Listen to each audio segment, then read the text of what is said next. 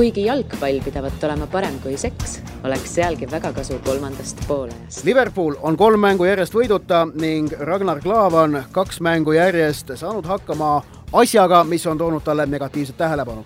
kas on oht, et meie mees ei saa pühapäeval Manchester Unitedi vastu mängida, vaid peab seda mängu nagu ka oktoobris vaatama vahetuspingit? samuti räägime paar sõna FIFA auhindadest ning seda kõike lahkame täna saates erikülalise Markus Jürgensoniga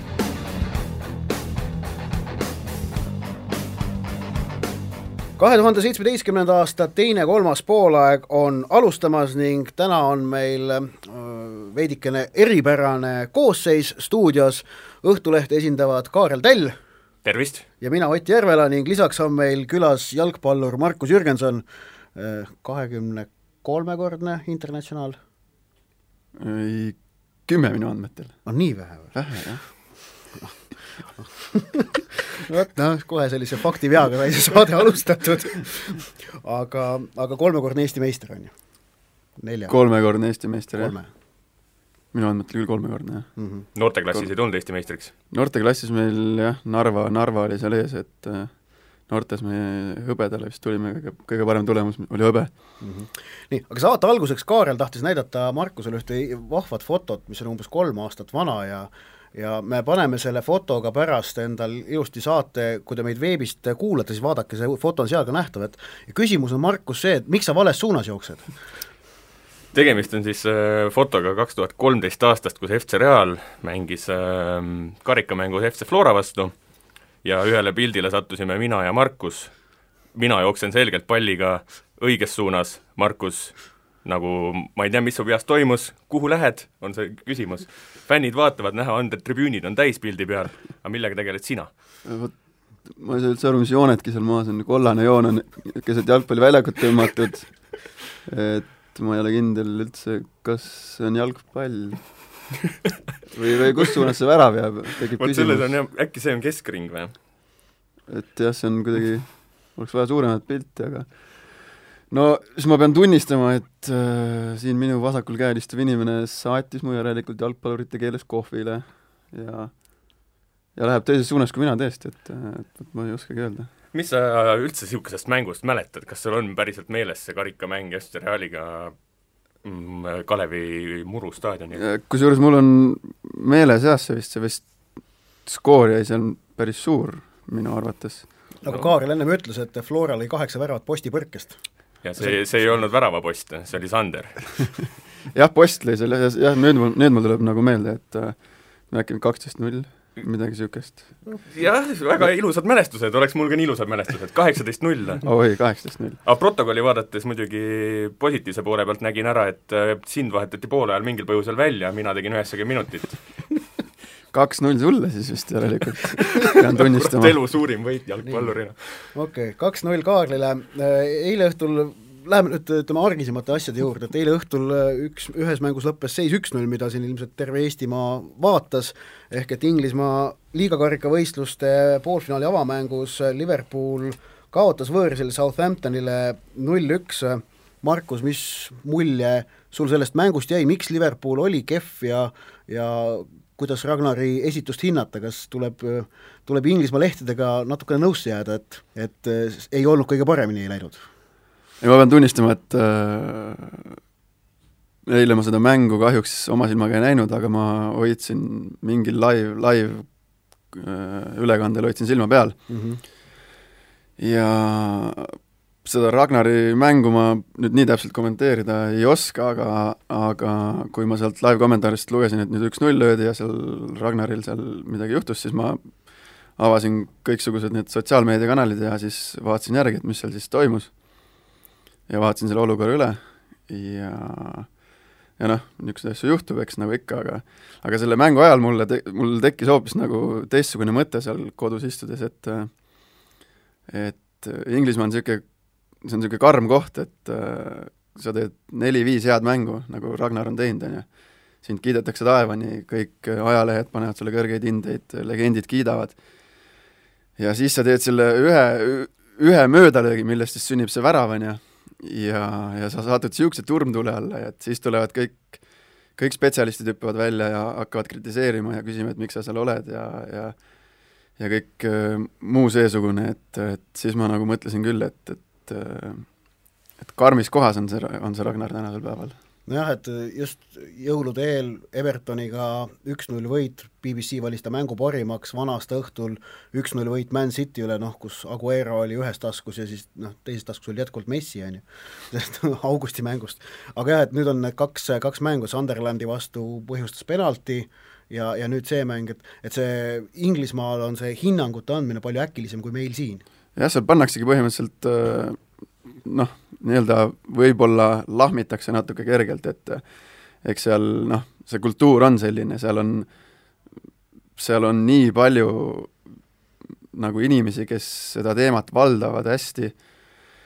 Ja seega tuleb sealt ka kohe nii-öelda jooksvalt tuleb seda infot peale ja, ja seda hinnangut, et et see on nagu keeruline maailm, et ma nüüd ei oska kommenteerida, kui väga ta ise neid asju loeb, aga aga noh, eestlased loevad, et, et see on fakt kiire guugeldus pigem näitas seda, et ta oli seekord rohkem pealkirjades igal juhul kui pärast neid häid esitusi, et see noh, räägib veel seda sinu juttu nagu üle, et mm. lihtsalt laotakse puid alla ühe eksimuse pärast, justkui unustatakse need eelmised viis-kuus mängu ära, et jah, see kipub olema jah, jah, see ei ole ainult Inglismaal nii, et see on, eks see on igal pool mujal maailmas, et kaitsjate saatus ka selline, on ju? No eks ta on jah, niisugune, et ega kaitsjal ju ei ole ruumi eksimiseks, et et lööd pallist mööda, tuleb värav ja ongi kõik, et kõik kirjutavad sellest, et ründaja lööb sul seal pallist mööda, et ega siis noh, see ei ole nii suure tähtsusega mm. -hmm. Kaarel, eilsest mängust, mis sulle silma jäi, mis, mis Liverpoolil nagu ei toiminud? Endale jäi silma Liverpooli viimase kolmandiku tegelikult, suur osa mängust ikkagi no, hoiti palli, viimane kolm, viimasel kolmandikul justkui ei löödud peale, ei leitud absoluutselt üles Staricit, kes äh, oleks eile justkui pidanud olema ikkagi see mees, kes vähemalt pealelöögini jõuab, eriti ta seda ei teinud. kas Aga... ikka, kas ikka, noh, võime öelda, et, et Starridge'i teravus pole see, mis oli Sadio Manel, kes on nüüd, on ju Senegali koondisega Aafrika meistrivõistlustel.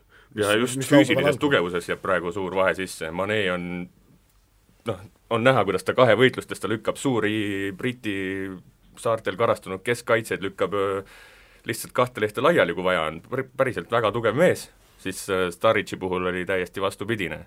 tema oli see, kes igas kahevõitluses mulle tundus, et pikali kukkus.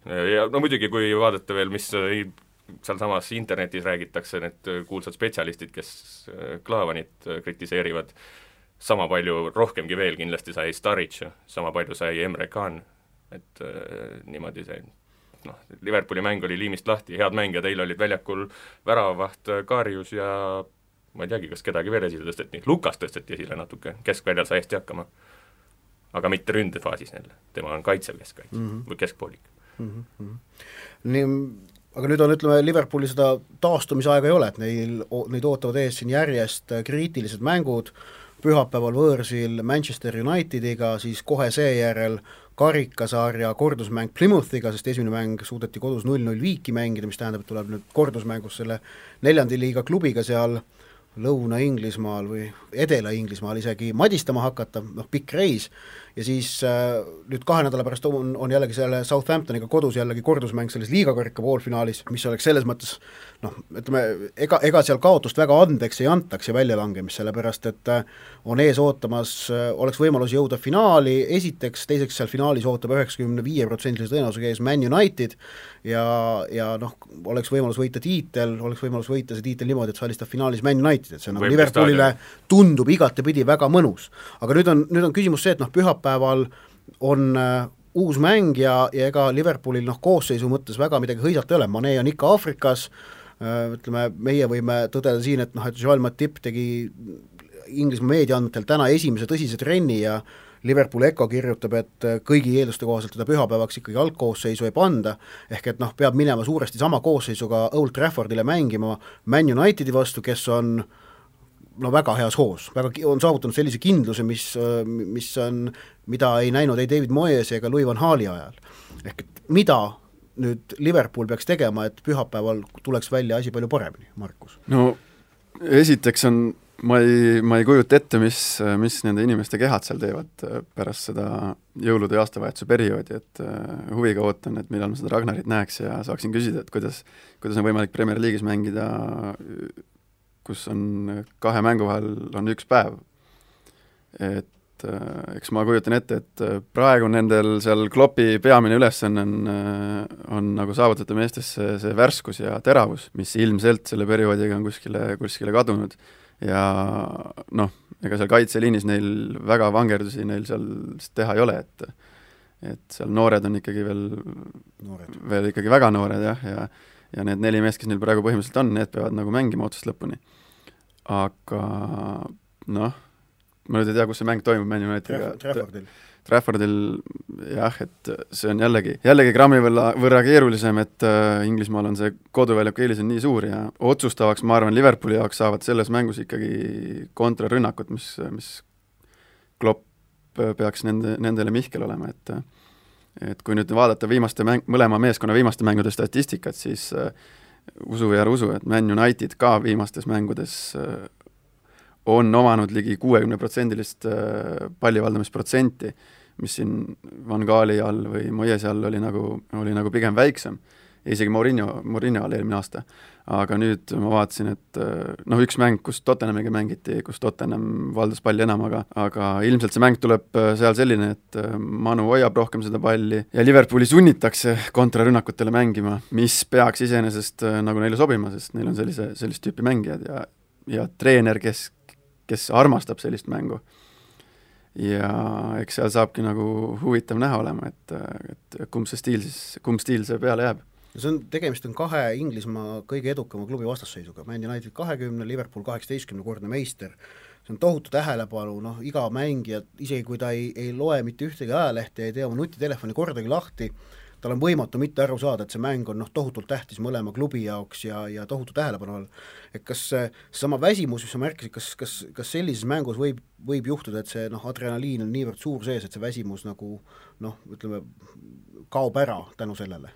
Ei, ma arvan küll jah, et et ilmselt me siin Eestis nagu ei, ei adu seda, seda asja, mis, mis see Man Unitedi, Liverpooli vastasseis, mis see nagu reaalsuses tähendab, et et ilmselt seal meeskonnas olles, seda kõike läbi elades ja ja seda kogedes ma arvan, et see saab Ragnari jaoks hoopis uue tähenduse, et meil siit kaugelt on nagu äh, nagu võib-olla natukene keeruline seda mõista või aru saada, aga aga see on, see on Inglismaa jalgpallis suur asi ja, ja eks selles mängus noh, sul, sul ei ole aega olla väsinud, et noh, seal pead olema nii keskendunud ja nii noh, adrenaliin läheb ilmselt täiesti lakke, et et seal pole nagu varianti, sest Old Trafford seal ju mõnikümmend tuhat pealtvaatajat on ja et möllu on, et et väsimuseks pole aega, jah. ma arvan, et omapärast, noh, mingit rolli mängib kindlasti selle puhul, mängu puhul see ka, et äh, Liverpool tuleb praegu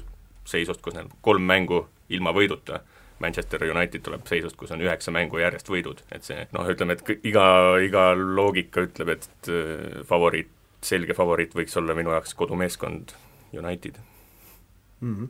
huvitav, kuidas nagu Eesti Man Unitedi fännid sellises olukorras äh, käituvad, et kum-, ku-, kuidas nad seda, kui, kuivõrd palju Eestis on neid Man Unitedi toetajaid, kes nagu siiralt tahavad, et äh, ikkagi, et ke-, kelle jaoks ütleme, see klubiline osa on tähtsam sellest, et oma mees on platsil? jah, huvitav küsimus, et äh, minagi kuulun nende hulka, kes tahtsin just öelda sama, et pigem kuulun sinna hulka ja kes üheksakümne üheksandast aastast alates on, on nagu Man Unitedile pöialt hoidnud, et äh, aga nüüd on nagu oma mees, oma mees seal vastaspundis, et keeruline on ju? ta on keeruline jah, aga noh ootaks null-null viiki, jah? no niisugune viisakas viik oleks jah, niisugune teretulnud, aga noh, et äh, eks see on niisugune jah, kahe otsaga asi, et äh, aga eelkõige tuleb nagu ebaeestlaslikult äh, tõdeda, et äh, hoiame omale pöialt rohkem ja ja kui Ragnaril õnnestub, siis on ju endal ka hea meel ja mm. ma olen ka ennast sinna hulka ikka liigitanud, aga kui kunagi lapsena ostis mulle isa, ostis äh, Manchester Unitedi särke, siis nüüd sain detsembris sünnipäevaks temalt Liverpooli särgi Klaavani nimega, nii et särgid on ka mõlemad olemas, et mm. ei, ei ole probleemi mõlemat toetada. sellele, kes võidab, selle särgi paned põhimõtteliselt küll, jah. et ega meil siin Eestis ju ei ole niimoodi ka, et me nüüd siin iga, noh, minuga ei ole ka niimoodi, et ma iga nädal neid Man United mängib, et ma nüüd äh, kindlasti sätin oma päevakava selle järgi, et et et äh, eks me oleme pigem niisugused pühapäevafännid siin. aga kas selle üheksamängulise võiduseeria jooksul sa mõnda mängu oled näinud? mõnda mängu olen näinud ikka, jah. mis on nüüd see, mille Murillo on, on tööle saanud, sellepärast noh, üheksa mängu järjest võita, okei okay,, kõikide sarjade peale kokku, seal on, seal on ka karikamänge sees olnud, aga ikkagi see on väga muljetavaldav seeria. see on isegi natukene uus olukord Man Unitedi fännide jaoks, et et vot, vot seda ma ei, seda ma ei oska öelda, et ma arvan, ma ennem siia sõitu mõtlesin selle peale, et ma arvan, et seal on Morinho on lihtsalt Morinho, et et tegelikult ta ei mängita ju kõik mängud sama koosseisu. et tal on see mingi nõks, millega ta ikkagi lõppkokkuvõttes suudab need mehed seal mängima panna, mingi nõks, millega ta suudab neid motiveerida ja kõik see karismaatilisus ja, ja, ja ja see, ma arvan, et ma ei tahaks nüüd öelda, et mehed panevad hirmust, aga aga midagi seal on, et et eks kui seal jama teed, sa oled pingil ja, ja kõige tugevam koosseis mängib, et et Marino käekiri ei tundu olevat praegu, praeguses seisus selline, et tal on üksteist kindlat põhimeest, kes mängivad, et ta seal ikkagi, seal eesliinis vahetab neid mehi päris julgelt ja, ja senimaani edukalt nüüd siis need üheksa mängu. aga samas noh, Zlatan on see, et kui on, kui, kui ta just haige ei ole, noh teisipäevase mängu Halli vastu jättis vahele, aga et tema nagu mängib ikka, et kolmekümne viie aastasena Premier League'is noh, seda, selle koormusega vastu pidada, see tundub ebamaine, kas ka sulle jah, see tundub, tundub ebamaine, aga, aga noh, fakt on see, et et Zlatanil on klassi. et kuigi mina tema suurimate fännide hulka ei kuulu, siis noh, jällegi numbrid ei valeta, et see meeskond, kuhu tema on läinud, see varem või hiljem võidab selle riigi tiitli. ja noh, midagi see peaks näitama. mulle tundub, et Murillo sellise mingisugune, tema edul alati mängib väga suurt rolli see, et ta suudab sellise juba kahe-kolme mänguse võiduseeria, kui neil tekib paar mängu, kui nad võidavad, ta suudab sellest meestele tekitada sellise suuremat sorti enesekindluse, et et võit on see tema nagu noh, võit on edu alus, see kõlab nagu igal pool on niimoodi. aga tema jaoks, ta suudab selle eriti hästi kuidagi meestesse süstida, et me olemegi see võitja meeskond, et praegu on näha, et mehed lähevad enesekindlalt mängima, nauditakse mängu ja nad tunnevad ennast jälle võitja meeskonnana. edu Vahe..., edu tekitab edu. jah, et see, ta paneb selle lumepalli enda kasuks veerema nagu kuidagi, sellise eduka seeria, et no tõesti mitu aastat ei näinud, et Manchester United läheb tähtsaid mänge mängima nagu võitja meeskond. pigem mindi, no ma ei tea, hästi kui viigiga koju saame siit Londonist kuskilt. aga see teil Marcus Floras kaks tuhat viisteist oli, oli ju samamoodi, kui teil seal suve keskel selle võiduseeria käima saite, oli vist lihtsam mängule minna see enesekindlus oli laes, kui sa olid järjest võitnud? jah, enesekindlus tõuseb lakke, et et eks Morino puhul on see ilmselt noh, ta on, ta kaitseb oma mängijaid, ta on oma mängijatega noh, ta on oma mängijate poolt ja noh, kui Morinho võidab kaks-kolm mängu, siis äh, sealt õhkub nagu teatud niisugust äh, noh, heas mõttes ülbust või niisugust, niisugust äh, enesekindlust, mis ilmselt siis nakatub edasi ka meeskonna mängijatele ja tänu sellele nad tulevadki enesekindlamalt platsile ja, ja, ja tänu sellele äkki võidavad ka mänge, et äh, eks see muidugi nagu, see tekitab sus niisuguse tunde jah, et sa oled, sa oled põhimõtteliselt võitmatu või, või see enesekindlus väljakul omakorda väljendub siis julguses või? jah, see väljendub julguses, sa julged eksida, sa ei ela eksimusi nii tugevalt üle, kui võib-olla pärast viite kaotatud mängu, on ju, et, et sa oled noh, sa oled nagu vabam, kui, kui, kui nii võib öelda see vabadust, aga see vabadus tuleb siis niimoodi kätte võidelda eelmiste võitudega?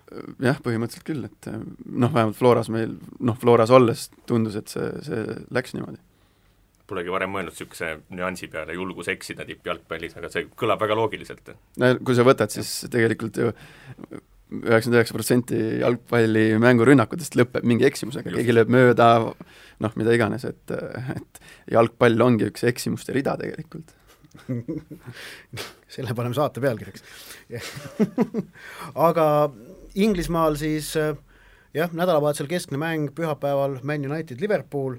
Äh,, aga kas sa suures plaanis näed praegu, et keegi suudaks sel hooajal Chelsea'st jagu saada? Terve hooaja lõikes vaadates, no, no jah, ma tean, nende seeria lõppes, nad kaotasid Tottenhamile, aga, aga noh, Tottenhamile nüüd üks võit ka nüüd Tottenhami mingiks soosikuks ei tee, et kas Chelsea on praegu ikkagi see kindel soosik ka sinu jaoks? pigem on jah, et äh, nad on ikkagi näidanud äh, nii kindlat mängu, et äh, et vahepeal tekkis küsimus, et äh, kas tõesti nagu nii kiiresti otsustatakse ära seal Inglismaal, aga noh, jalgpalli nagu vaatajana tahaks nagu öelda, et sinna, sinna sekkuvad äh, teised meeskonnad, et äh, huvitav on jälle see aasta see, et seal on ju eesotsas on ainult suured, kõik suured, et seal nagu nii-öelda ühtegi üllatajat ei ole, et äh, aga noh, mina ennustama ei julge hakata, et et ilmselt ajalugu on näidanud, et, et keegi sekkub veel sinna tiitlieitlusesse äh, aga ma julgen ka selle välja öelda, et Chelsea püsib seal hooaja lõpuni. ennustame tasub hea ajakirjanikele jätta, me paneme hea meelega puusse, me makstakse selle eest palka suisa isegi. näiteks Eesti koondise algkoosseisu pakkumine, noh, enne, enne, enne, enne, enne mänge, et siis kui olid ka veel noh, need maavõistlused on eriti toredad, et siis nagu kohati ei ole mingit loogikat, et seal on ikka ja siis on omavahel niisugune tore võitlus, et teiste, teiste aja, ajalehtede ja ajakirjanike ennustusi lugeda jah, koondise laagris olles ma isegi loen ja naeran vahepeal on nii hullusti kohe, kohati siis? kindlasti. ei, kusjuures vahest on ka, ma mõtlen, et kust sa seda sis-, sis, siseinfot saad, et mm -hmm. et vahest on ka päris täppi pandud. okei okay,, okei okay., no hea teada. nii äh,, hästi on mänginud lisaks Man Unitedile, kes on üheksa mängu järjest võitnud, mänginud viimasel ajal ka üks, üks selline härrasmees äh, Argentiinast ja Barcelonast, ehk et Lionel Messi eile õhtul äh, siis aitas FC Barcelona Hispaania karikasarjas kuueteist parema sekka, olid nad Bilbao Atleticule nädala varem avamängu kaotanud üks-kaks, eile võitsid kolm-üks kodus, otsustav värav Messi karistuslöögist, kes on nüüd kolmes mängus järjest löönud ära karistuslöögist värava, mis on selle mängu saatuse otsustanud, selles mõttes, et toonud kas Barcelonale võidu või viigi. Ja selle tahaks ma siduda nüüd äh, sellega, et, et esmaspäeval anti äh, Zürichis üle ka aasta neid, kahe tuhande kuueteistkümnenda aasta neid parima, parima mängija auhindu.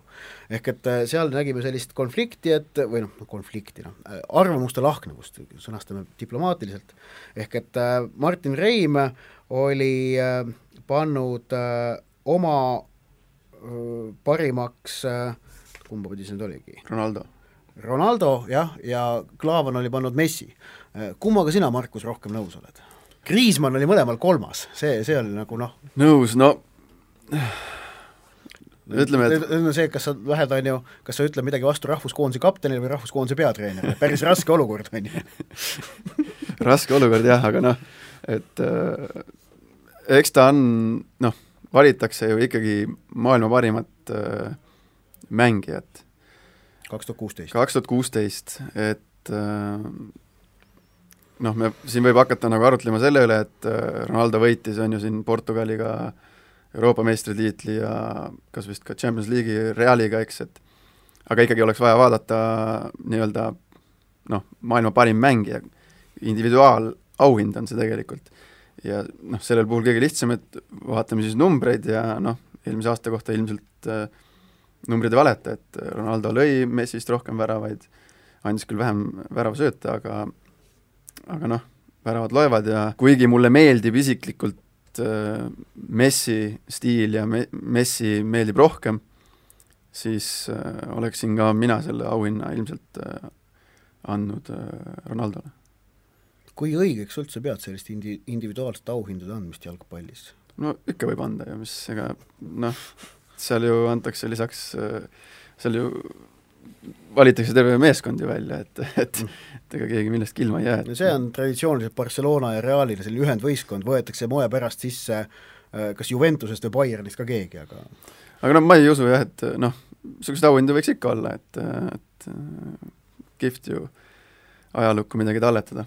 no mingi vastus sellele küsimusele on ka see, et Ronaldo reaktsioon igale auhinnale, mis ta oma elus saanud on, on näha, et äh, tema kui maailma täiesti tippmängija, hindab neid auhindu väga kõrgelt ja talle lähevad need tohutult korda. et aga seekord pidas pika portugalikeelse sõna jutu pärast äh, auhinna kättesaamist, millest sõnaga aru ei saanud kahjuks, aga näost oli näha, et et talle läheb korda see väga, väga, väga. jah, temale tunduvad jah, need individuaalsed auhinnad ikkagi olevat olulised, et et kui sa nüüd vaatad mõlemat meest nagu nii-öelda, vaatad peale neile, siis noh, täiesti kaks erinevat nagu inimest vaatavad sealt vastu sulle, et Messi puhul ju noh, jääb mulje, et, et talle see nüüd nii, nii väga oluline ei ole, et tema pigem nagu tundub meeskonnamängija rohkem. aga noh, et meil siit kaugelt teleka eest on ju tore nagu spekuleerida, et mis Reimi ja Klaavani puhul veel silma jäi, Reim valis parimateks Ronaldo ja parimaks treeneriks Santose ja Klaavan valis Messi ja Ranieri. Et üks, mulle tundub, et Reim vaatas rohkem koondise esitusi võib-olla Klaavan vaatas natuke rohkem, mis klubimaastikul toimus. selline väike nagu vimka tuleb sealt sisse minu no ma arvan, et Fernando Santos oleks, äh, kes jäi küll lõpuks huvitav, jäi kolmandaks, isegi Zinedine Zidane oli tast lõpuks selles hääle võistluses nagu eespool, Ranieri muidugi kindlalt võitis, aga ma millegipärast ikkagi arvan, et oleks nagu ükskõik milline muu aasta olnud, siis Santos oleks selle aasta treeneri tiitli endale võtnud, noh see Portugali EM-i võitmine, noh, no Portugal oli selle turniiri soosikute tabelis mingi kaheksandal-üheksandal kohal vist või isegi üheksandal-kümnendal. aga noh, kui Ranieri teeb Leicester Cityst Inglismaa meistri, siis seal nagu ei jää eriti mingit varianti lihtsalt kellelegi teisele.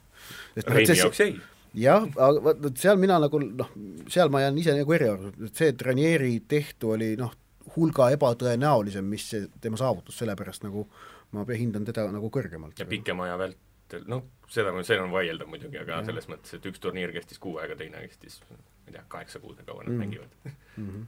jah. kas see klubi ja koondis jalgpall, kuidas sina nagu näed, kumma, kumma saavutused nagu rohkem hinnas on, Markus, mängijate jaoks? kas see sõltub mängijast, kas, kuidas, kuidas see kuidas... see sõltub jah, ikkagi noh, puhtalt mängijast, et et et äh, noh, üldiselt ikkagi jalgpallur vastab niimoodi, et kui ta on klubis, siis on klubi kõige tähtsam ja kui ta tuleb rahvuskoondisesse, siis on on, on see kõige tähtsam. aga kas see et... nagu tegelikult, okei okay,, see on, noh, see on see, mida põhimõtteliselt te peategi vastama, sellepärast et noh, et noh, noh, mingid reeglid on meil paigas lihtsalt elus, et noh mm -hmm., tuleb aeg-ajalt anda selliseid noh, vastuseid. aga kas nagu nüüd, nüüd sul hetkel klubi ei ole, sul on hea küsida et kas te nagu kas nagu tegelikult on võimalik ka niimoodi see totaalne ümberlülitamine, et kui sa tuled koondisesse, siis nagu noh, see, mis klubis oli, see lihtsalt noh, jääbki sinna ja oled totaalselt, ainult mõtled sellele, mis parajasti toimub koondises ja siis samamoodi jällegi vastu, et kui noh, oli ju mõni päev pärast seda posti null viite oli, oli vaja hakata mängima Eesti meistrivõistlustel mängu. et kas see, kas see klõps käib nii, tõesti nii automaatselt peas? no seda on vist raske uskuda, aga kusjuures nagu see käib jah, kiirelt, et et äh, seal on niisugune, nüüd sa tuled klubist, lähed koondisesse äh,, noh, sul on seal nii vähe aega, sa, sa oled sunnitud ennast kiiresti ümber lülitama. selles mõttes, kui me võtame nüüd nagu siis äh, noh, jalgpalluri kui selle ameti, et noh, sul ei ole seal aega nagu nii-öelda sisse elada, et sa pead klõpsust ümber lülituma, et iseasi on see, et äh, kuidas see su meeskonnakaaslaste omavaheline suhtlus käib, et seal ikkagi räägitakse klubi tegemistest ja mis on kus toimunud, eks, et aga nii-öelda, kui me nüüd räägime nagu professionaalsest tasemest või, või, või siis sellest, siis äh, noh, sul ei ole lihtsalt aega seal. ja samamoodi ka tagasi minnes koondisest klubi juurde, et äh, tavaliselt jääb sinna vahele paar päeva ja sul ei ole jällegi aega nagu selle heietada, et sul on vaja juba keskenduda järgmiseks mänguks, et et, et see kalend-, nii-öelda mängukalender sätib nagu kõik ise, iseenesest paika. ja see, et äh, eelmine mäng on nagu unustatud, et iga, alati kõige tähtsam mäng on järgmine, kas see vastab ka tõele siis tegelikult või? noh, eks ta peaks vastama jah, aga noh, null viis mõjutab sind äh, rohkem kui viis-null võit ilmselt. et äh, noh, aga noh, kui sa tuled koondisega saad äh, kaotuse, eks siis ju klubis ju mehed ju saavad ka aru, et äh, on olnud raske nagu, raske mäng ja et ega, ega keegi sulle seda nina alla hõõruma ei hakka ja elad selle enda sees läbi ja, ja noh, koondises, kui juhul, kui laager edasi läheb, siis tehakse videoanalüüs, seal analüüsitakse, õpitakse vigadest ja, ja, ja siis läheb juba edasi. no kas kahe koondise laagri vahepeal äh, noh, et noh, näiteks ongi koondise kogunemine on kaks mängu, siis kas selle teise mängu analüüs, kas selle kuidagi treenerid läkitavad siis ütleme, nende kahe koondise pausi vahepeal mängijatele või, või selle juurde tullaksegi tagasi alles siis, kui koondis järgmine kord koguneb? selle juurde pigem tullakse, tullakse siis tagasi, kui, kui, kui koondis koguneb, et eks nagu treenerid äh, ise kindlasti vaatavad selle mängu nii-öelda kahe laagri vahel läbi, aga noh, on ka ette tulnud äh, olukordasid, kus äh, sellest mängust ei mainita sõnagi. aga noh, eks, eks nüüd saab näha, et Reim on ju alles, alles nii-öelda pukki pandud ja ja täpselt tema käekirja ei oska öelda. ma ei tea, kui, kui väga seda vi-, viimase valikmängu analüüsi oodatakse okei okay., jah, see selleks ähm,. Aga noh, ma Markus sind olen juba paar korda siin nagu töganud ka, et noh, et hetkel klubi ei ole ja saad vabalt rääkida ja niimoodi, aga tegelikult äh, kuidas äh, jalgpallurid äh, talvel elavad ja, ja, ja kuidas jalgpallurid elavad ja talitavad sel ajal, kui nad parajasti otsivad uut klubi. ehk et kui minule või Kaarelile ütleks praegu tööandja, et noh, need äh, üheksa aastat oli, olid väga toredad, aga, aga aitäh ja, ja nägemist, siis meie noh, hakkaksime ilmselt kohe küll uut tööd otsima, aga samal ajal läheksime Töötukassasse ka ja registreeriksime ennast töötuks. ehk et kui sul Floraga kolmkümmend november leping lõppes, siis äh, mis sa, mis sa esimesel detsembril tegid? esimesel detsembril no kas sa läks ikka, aga tegelikult noh, et puhtalt juba selline asi nagu näiteks Haigekassa kindlustus on ju, on ju tegelikult tähtis, et kas sa, kui, kui, kuidas sul see näiteks tagatud on? Kusjuures jah, ma, kui mul leping lõppes, ma helistasin oma raamatupidajast emale mm, -hmm. et uurida seda ja, ja sealt selgus, et, et pärast töölepingu lõppemist ikkagi mõned kuud sul see Haigekassa kehtib, et mm -hmm. et äh, aga noh, arvele ma ennast töötuna ei võtnud, et äh, eks nagu midagi oli kõrvale pandud ja ja noh, ei näinud äh, selleks vajadust, et et noh, jalgpalluri elu, jalgpalluri elu on selline, et äh, sul on klubi ja siis järsku enam ei ole klubi, et eks ma nagu tegelikult ju olin, äh, olin selliseks asjaks valmistunud ka mõnda aega, et et see ei tulnud nagu nii suure üllatusena või, või nii suure šokina. päevapealt see noh, ei tulnud see teadmine? see teadmine ei tulnud jah päevapealt, et see otsus tuli päevapealt, aga aga see jah, niisugune, et see teadmine ei, ei olnud jah, nagu nii-öelda noaga lõigatud mm -hmm. Haigekassa juurde korraks veel tagasi, huvi pärast, mis see raamatupidajas tema ütles, mitu kuud see kehtib? ta ei olnud kindel, aga me nagu arvasime, et kolm kuud, aga aga me pidime selle järgi uurima, aga, aga ma jään vastuse võlgu, et äh, minu juttu praegu puhta kullana ei tasu võtta siin. jah, äh, muidu pärast tuleb veel Tarbijakaitseamet ja kargab turri, on ju. aga, aga kuidas siis edasi, et äh, kas järgmine kõne oli, oli agendile, oli sul üldse agent? oli. ja siis on ja on, on, on siiamaani. ja, ja, ja kuidas sa nagu koostasid enda jaoks selle plaani, et kuidas ennast nagu vormis hoida, sellepärast et noh, et äh, võistkonna, võistkonda, kellega treenida, sul äh, detsembris enam võtta polnud? jah, et äh, praegu mul hea rääkida, et aga samas see esimene detsember oli ka minu jaoks elus ju esimest korda see olukord mm. -hmm. et äh, nüüd ma olen selle nii-öelda läbi teinud ja noh, ütleme nii, et tavaliselt sul lõpeb hooaeg novembri alguses, sa seal treenid mõnda aega siin veel mingid galad, asjad, et siis äh, poole novembri pealt kuni poole detsembrini on siis puhkus. siis lähevad kõik jalgpallurid kuskile päikese alla? no üldjuhul jah, minnakse kuhugi päikese alla. kas see on nagu, kuidas kodu, ma nüüd kohe teise teemaga lõikan vahele, et kuidas nagu kodus äh, naised ja lapsed sellest aru saavad, et puhkama peab alati novembri lõpus ja detsembri alguses no, no eks nad peavad oma elu niimoodi sättima, et et äh, kusjuures see aasta oli ka Floras oli niisugune moment, et sai suvel minna reisile, vist oli seal isegi seitse vaba päeva, et Mait Toom, ma tean, lendas Türki vist nädalaks, et keset suve, et et minu karjääris seda, seda varem pole ette tulnud mm. -hmm. aga noh, eks need naised-lapsed nagu sätivad oma asja siis äh, selle järgi, et, et see on see ohverdus, mis tuleb teha elukaaslastele mm. -hmm nii, aga nüüd selle eelmise teema juurde tagasi et.... jah, et see oli ka minu jaoks ju uus olukord, et, et mis teha, kuidas käituda, eks, aga, aga noh, agent mul oli selleks hetkeks juba olemas, äh, meil oli juba räägitud mingid, äh, mingi plaan oli paika pandud ja kui Floraga trennid ära lõppesid, siis äh, noh, põhimõtteliselt ma võin öelda, et noh, sellist tavamõistes puhkust minul sellel aastal ei eksisteerinudki, et et võib-olla ma siin äh, koos aastavahetuse jõuludega kümme vaba päeva sain kokku.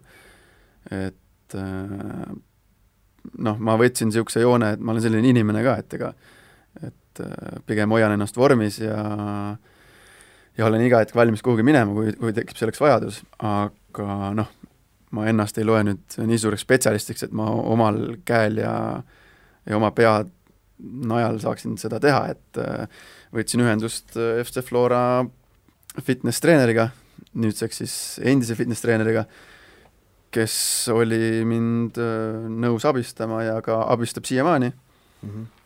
ja, ja tema koostas mulle treeningplaanid, temaga me rääkisime kõik läbi, et et tema ju viimased kolm aastat on Floras olnud ja ta põhimõtteliselt teab igat minu treeningut, mis ma teinud olen, palju ma teinud olen ja, ja selles mõttes oli nagu lihtne, lihtne üle minna aga Krist-, et Kristjan Vomb tegi sulle sellise personaalse treeningplaani, mida sa siis nüüd detsember-jaanuar oled jälginud? põhimõtteliselt jah, et me olime pidevalt telefoniga ühenduses ja ja mina kandsin ette, mis toimub, mis ma teen, et kui, kui palli- või meeskonnatreeningut hetkel ei olnud, siis, siis tegin individuaalselt trenni ja tema, tema koostas mulle need treeningud, mida ma järgisin.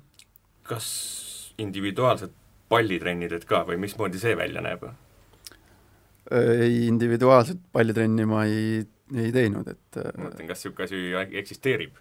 eks, eks ta ikka eksisteerib jah, aga aga jah, et mina seda ei praktiseerinud, et äh, pigem, pigem sellel, sellel perioodil tuleb leida endale mingi klubi, kes on nõus sind võtma, kes laseb sul endaga treenida, et, et see on mõistlikum. Eestis neid klubisid leidub? Eestis neid klubisid õnneks leidub mitmeid, jah mm. -hmm. Need, kes siis eelkõige ütleme, võib vist öelda, et tegemist on Tallinna klubidega? no aa, no tegid Paidega trenni ei teinud Paidega trenni okay.. aga ühe meeskonnaga või mitme meeskonnaga? ma tegin ühe meeskonnaga trenni. okei okay,, arusaadav. okei, aga noh, ja siis, aga kuidas see nagu meelelaad on selle, selle aja jooksul olnud, kas nagu iga kord, kui agent helistab, käib mingi värin läbi? no nagu ma ütlesin, et see oli, see on esmakordne kogemus minu elus, et et agent kirjutab, kirjutab, et kuskilt on huvi, eks, et noh, eks seal kuu-poolteist tagasi nagu ikka tuli niisugune, kohe tuli ärevus sisse, et lähed Google'isse, lähed sinna mingitele jalgpallisaitidele, uurid, vaatad, mõtled mm, -hmm. aga noh, kui läheb jälle päev edasi, läheb nädal edasi ja, ja midagi kuulda ei ole, tekivad mingid uued, uued riigid, uued klubid, eks, et siis siis nii-öelda see, see erutus hakkab siis nagu vaibuma ja hakkad nagu asja natuke rohkem kaine mõistusega võtma, et et see vaba agendi elu on juba niisugune, et sind pakutakse väga paljudesse kohtadesse, mitmest kohast tuntakse huvi, mõnest rohkem, mõnest vähem, ja noh, endal on lihtsam elada ja elukaaslasel on lihtsam elada, kui sa nagu ei satu sellest nagu liigsesse vaimustusse, et et tuleb see meelelaad, peab olema selline kaine ja, ja ja rahulik. see on nagu peamine mm. -hmm. kas sa oled ennast kuskil näitamas käinud koha peal ka? Äh, välismaa klubides ei ole hetkel, aga, aga plaanin minna jah, nüüd kohe lähitulevikus mm. -hmm meil oli jaa, et kas Markus täna saatesse tulla saab, see selgus, ütleme eile, kui ta ütles, et jaa, olen Eestis. jah, täna olen veel Eestis. aga see kohver on kogu aeg pakitud põhimõtteliselt? ei ta pakitud ei ole, aga ta on mul välja valitud, et millise ma nagu kaasa võtan, et äh, kuhu paar paari putsatit sisse mahub, et et, et kohver on välja valitud, jah oota, aga putsad peavad ju käsipagasis olema, kunagi vähemalt oli, et jalgpalluril, et putsad ja pass on alati käsipagasis. et kui kohver kuskile seiklema läheb, et noh, saapad peavad olema õiged. ja ma hoidsin agendi raha natuke kokku, ma ütlesin talle, et seda alumist pagasit polegi vaja, et ta võttis mul lennupileti koos käsipagasiga ainult, nii et et siis kaob see mure ära. okei okay., ilmselt USA-sse sa ei lähe MLS ei joo.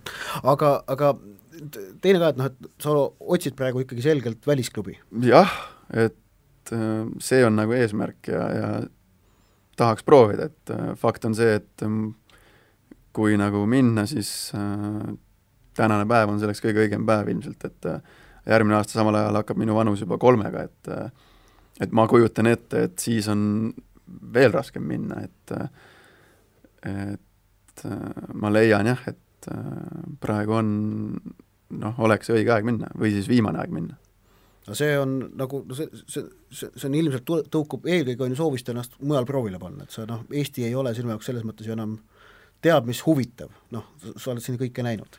no ma olen siin kõike näinud jah, noh kõike võitnud ka, okei okay. jah, kõike võitnud, aga noh, eks nagu noh, ma leiaks endast kindlasti selle motivatsiooni, selle tahtmise, et noh, mul on see, ma olen sellise loomuga inimene juba, et mm, -hmm. et mhm. kui teha midagi, siis sa teed seda, teed seda südamest ja, ja täiega, eks, aga aga noh, tahaks jah, natukene rohkem niisugust äh, jalgpalluri elu elada nii-öelda, kus sul on ikkagi staadionid, kus sul on noh, kas või natukenegi rohkem rahvast staadionil, et äh, et siin ma ei tea, üle kümne aasta vist olen selles, selles karussellis siin keerelnud, et äh, jälle minna sinna Ida-Virumaale või siis kuskile sellisesse kohta, kus sa vahetad jälle koolimajas riideid, et et tahaks natukene seda teist maailma ka näha treen-, osad treenerid on öelnud, et tegelikult päris täiskohaga noh, ütleme pallimängijaks saab ikkagi piiri taga, sest siis sa oled ööpäevaringselt, oled selles äh, keskkonnas, selles asjas sees, et sul ei ole võtta äh, sõpru, kohvikuid, äh, mida iganes, sa oled lihtsalt täiskohaga kakskümmend neli seitse jalgpallur, et või ole, või oled sa ennast Eestis ka niimoodi tundnud?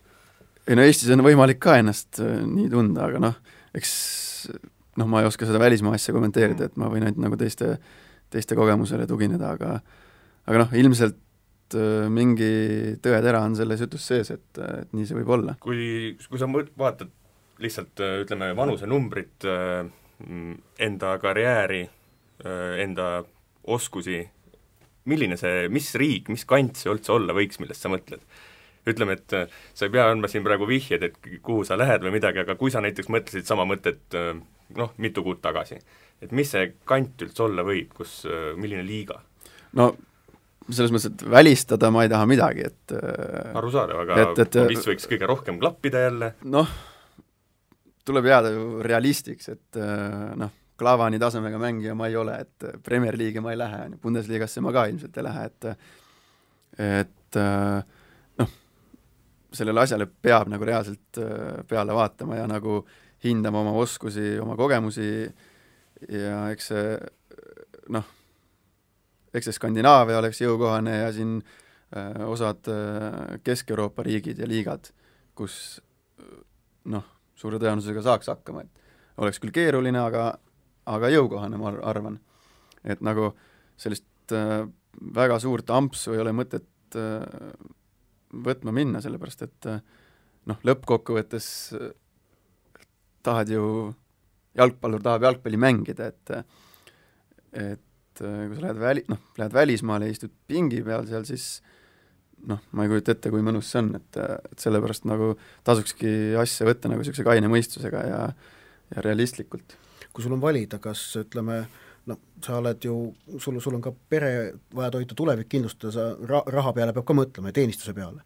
ehk et kui on valida, ütleme noh, palk suurusega X, garanteeritud äh, mänguaeg, no ütleme niivõrd-kuivõrd see on võimalik, ja ütleme, palk, mille suurus on üks koma neli X-i, aga sa tead, et sa alustad, et sa oled nagu noh, vahetus, vahetusmängija. et saad platsile siis, kui põhivennaga midagi juhtub. Kas, kas ütleme, sellise valiku ette sind praegu panna, et oleks sul hoobilt vastus anda või, või sa ei oskaks vastust anda? ei oskaks anda, sellepärast see sõltuks ju ka nendest liigadest või nendest meeskondadest, et mm -hmm. aga noh, kui noh, sa tõid päris väikse vahe, et üks koma neli, et mm -hmm ilmselt ma ikkagi valiks selle summa X mm -hmm. ja, ja mänguaja mm. -hmm. näed, kui see number on ju suureneb, siis nojah, kui sa mulle ütleksid, et viis X-i mm, -hmm. et, et siis noh, jah. Sest no noh, okei okay,, see on natukene täitsa teises maailmas näitus, aga noh, eelmine saade rääkisime, et Aksel Vitsel ütles, et noh, tal ei ole õigust seda pakkumist talle Hiinas tehti tagasi lükata, et noh, perekonna tuleviku jaoks on see niivõrd tähtis, et ta peab minema sinna jah, et ma ei imesta nagu, nagu tal oleks enne väike palk olnud. ja seda ma imestan ka, et, et nagu tegelikult need mängijad ju kindlustavad ka siin Euroopas mängides oma elu, elu lõpuni ära ja kindlustavad ka oma laste elud ära, et et ma ei, ma ei kujuta ette, mis neid ajendab või, või mis värk sellega on, et et kas sa saad seal kakssada tuhat eurot nädalas või sa saad viissada tuhat eurot nädalas, et et elu lõpuni on su elu nagu ilmselgelt kindlustatud nii või naa. oled sa enda jaoks mingi tähtaja ka pannud? et äh, millal peavad allkirjad paberil olema? no ma olen jaanuari keskpaiga välja hõiganud, et -huh. no nimetame jaanuari keskpaigaks siis äh, siis viisteist kuni, kuni kakskümmend neli jaanuar, et see on niisugune keskpaik minu jaoks mm. -hmm. Mm -hmm. et selleks ajaks jah, tahaks siis nagu, saaks rahulikult äh, valmistuma hakata ja, ja selguse majja nii-öelda mm. -hmm aga noh, kui juhtub nii, et, et välismaalt sul varianti ei teki, kas äh, Flora poolt äh, eemale tõugatud mängijale Eestis äh, turgu on? tundub, et, et ikka on vist jah, et mm. noh, Florast küll oli kahju ära tulla, aga aga noh, ma ei hakkagi siin midagi eitama, et siin noh, Eestist on mulle helistatud mitmest, mitmest kohast ja ja kohe juba esimesel päeval, kui, kui see uudis nagu Floraga noh, see, mis Floras toimus, et kui see uudis avalikuks tuli, et juba sellel päeval võeti minuga ühendust, et et jah, kui noh, kui midagi muud ei tule, siis Maarja Ansi Tartu Tammekesse ikka äkki võtab Mhm, just. nii, aga aitäh sulle, Markus, et rääkisid. sest et äh, ega ei, see, see, kuidas jalgpallurid mõtlevad, ega seda me ju alati väga ei, palju ei tea, et me siin alati arvame, kuidas jalgpallurid mõtlevad. no inimesed nagu iga teise, iga teine nii, aga tänasele saatele tõmbamegi sellega joone alla, meie kolmas poolaeg on nädala pärast uuesti eetris, räägime taas jalgpalliteemadel, kui Markus Jürgenson on vahepeal leidnud endale uue koduklubi, siis räägime ka sellest. Äh, võite helistada. jah, ja kõik muud jalgpalliteemad ka, pühapäeval muidugi siis kõik vaatavad Man United Liverpool mängu. aitäh, Kaarel, aitäh, Markus, ja kolmas poolaeg uuesti nädala pärast. kuula meid igal neljapäeval Õhtulehest, SoundCloudist või iTunesist ning ära unusta meie podcasti tellimast